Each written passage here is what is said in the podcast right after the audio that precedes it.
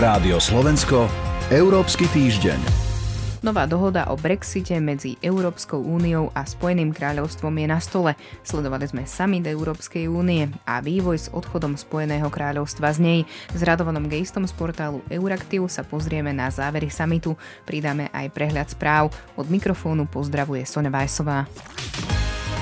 Rádio Slovensko, Európsky týždeň. Spojené kráľovstvo a Veľká Británia sa opäť dohodli na novom znení Brexitovej dohody. Tento raz sa podarilo vyriešiť z pohľadu Londýna a Bruselu najspornejší bod rokovaní, a teda režim na hraniciach Severného Írska a Írska. Reláciu prednahrávame v piatok popoludní, teda pred sobotnejším hlasovaním britského parlamentu. Rozprávam sa s Radovanom Gejstom. Vítajte v štúdiu. Dobrý deň.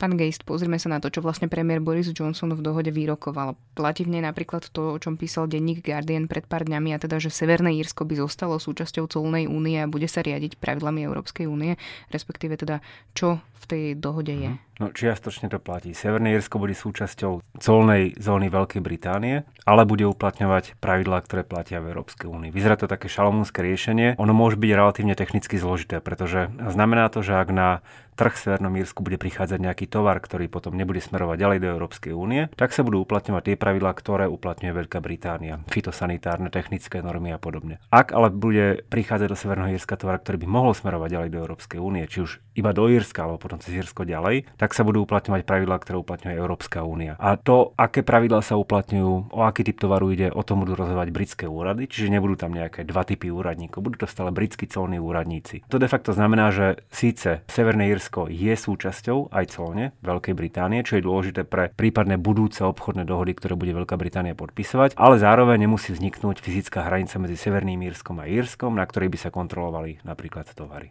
Hovorilo sa o tom, že tá hranica by, alebo tie colné kontroly by mali byť v Írskom mori. No oni sa de facto presunuli do Írskeho mora tým, že britskí colní úradníci ich musia skontrolovať v prístave, keď prídu do Severného Írska. Čiže áno, colná hranica je de facto v Írskom mori, aj keď de jure je Severné Írsko súčasťou colného územia Veľkej Británie. Denník Guardian informoval o tom, že tie colné kontroly by mohli byť v Írskom mori už počas týždňa. Hneď na to reagovali aj severoírsky unionisti, ktorí avizovali, že dohodu nepodporia. Prečo s tým vlastne majú problém, ak vlastne rieši ten režim na hraniciach? Pre severoírskych unionistov nie je dôležitý režim na hraniciach, ale dôležité je to, aby neexistovali ani len formálne náznaky toho, že Severné Írsko by malo prestať byť súčasťou Veľkej Británie. Oni odmietajú, jednak sa odvolávajú na to, že nie je jasné, ako bude riešená napríklad rozdiel na DPH v Severnom Írsku a v Európskej únii, ale odmietajú to, aby sa hranica posúvala niekde medzi Severné Írsko a zvyšok Veľkej Británie, aj keby to malo byť iba vlastne jediné možné alebo také symbolické posunutie, jediné možné riešenie. A aj ak by dohoda neprešla, stále to ešte nie je stratené, pretože že britský parlament môže hlasovať znova. Ak by napríklad Európska únia odmietla udeliť Británii ďalší odklad Brexitu, a na to by mohlo mať veľké množstvo dôvodov.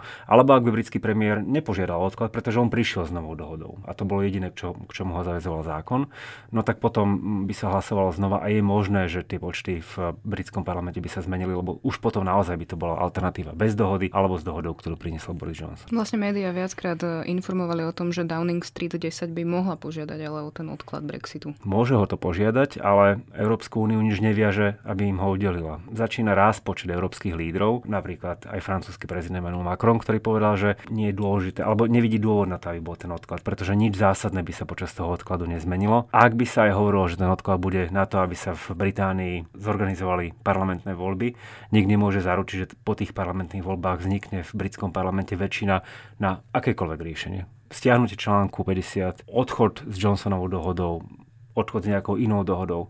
Odklad sám o sebe by v tejto situácii nič neriešil a v skutočnosti by mohol nahrať ešte viac tým, ktorí žiadajú tvrdý Brexit, okamžitý Brexit, jednostranný Brexit, pretože tvrdia, že skutočný zámer Európskej únie je nejakým spôsobom poprieť výsledky referenda a uzamknúť Veľkú Britániu v Európskej únii. Európsky týždeň.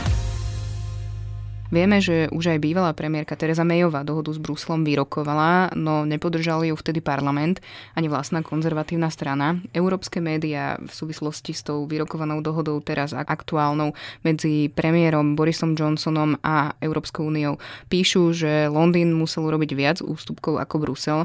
Napriek tomu premiér Boris Johnson vyzerá ako víťaz. V čom je teda tá Johnsonová dohoda iná, okrem toho spomínaného Severného Írska? Okrem Severného Írska tam nie je žiaden nový prvok. Jediný jediný nový prvok je potom v politickej deklarácii, ktorá síce nie je súčasťou dohody, ale má nejakým spôsobom načrtnúť, ako budú vyzerať vzťahy Veľkej Británie a Európskej únie po uplynutí toho prechodného obdobia, čiže po decembri 2020. V tých predchádzajúcich obdobiach alebo verziách sa hovorilo aj o možnosti, že by vznikla nejaká colná únia, čo samozrejme ale pre tých, ktorí chceli tvrdý Brexit, alebo Brexit, ktorý jednoznačne oddelí vzťahy, rozdelí vzťahy, bolo nepriateľné, pretože ak bola Británia členom colnej únie, tak by to obmedzilo jej možnosti uzatvárať obchodné dohody s inými krajinami. Čiže akékoľvek zmienky o colnej únii sú vypustené, ale opäť je to skôr symbolický zápas, pretože či už čokoľvek už je napísané v tej politickej deklarácii, či už sa bavíme o slobodnom trhu, o voľnom obchode, či už sa bavíme o colnej únii, to všetko ešte je potrebné premietnúť do nejakého textu a o tom texte bude, o tom právnom texte bude rokovať Veľká Británia a Európska únia, povedzme po konci tohto mesiaca, proste momentom odchodu Veľkej Británie z Európskej únie. A nielen, že ten text budú musieť dohodnúť obe strany, ale opäť ten text bude musieť prejsť ratifikáciou aj na európskej, aj na britskej strane.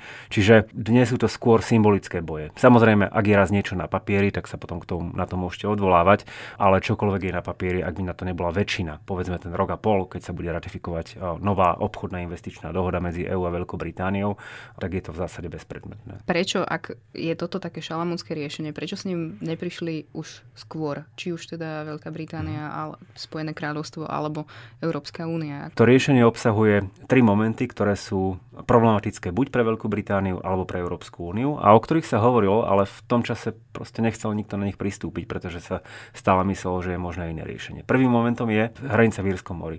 To je niečo, čo všetci vedeli, že je nepriateľné pre unionistickú stranu, od ktorej závisí väčšina vo vláde a zároveň je to nepriateľné pre časť konzervatívnej strany. Boris Johnson to dnes vysvetľuje ako lepšiu dohodu, ale je fakt, že musel ustúpiť tam, kde nechcela ustúpiť Teresa Mayová. Druhá kontroverzná časť je to, že Európska únia súhlasila s tým, že britskí colní úradníci budú v zásade kontrolovať dodržiavanie európskych predpisov. Aj v Európskom parlamente sa ozvali hlasy, ktoré hovorili, že čo ak nebudú chcieť alebo nebudú môcť dodržiavať alebo kontrolovať to dodržiavanie predpisov poriadne a cez Severné Írsko sa tak bude dostávať na európsky trh napríklad nekvalitné potraviny alebo tovary, ktoré neprejdú riadnymi colnými procedúrami, čiže de facto sa takto bude obchádzať platenie cla, alebo to budú tovary, ktoré nesplňajú nejaké technické normy. Samozrejme, je to vec dobrej vôle a je to vec diskusie, no ale Európska únia musela ustúpiť. A okrem toho aj ten spôsob rozhodovania, ktoré z tých dvoch súborov pravidel sa budú uplatňovať, je zatiaľ iba všeobecný a nejasný, čiže bude sa k tomu ešte, myslím, že veľmi veľa rokovať. No a potom tretím momentom bola požiadavka, aby o dočasnom režime, o tej poistke hlasoval severoírsky parlament.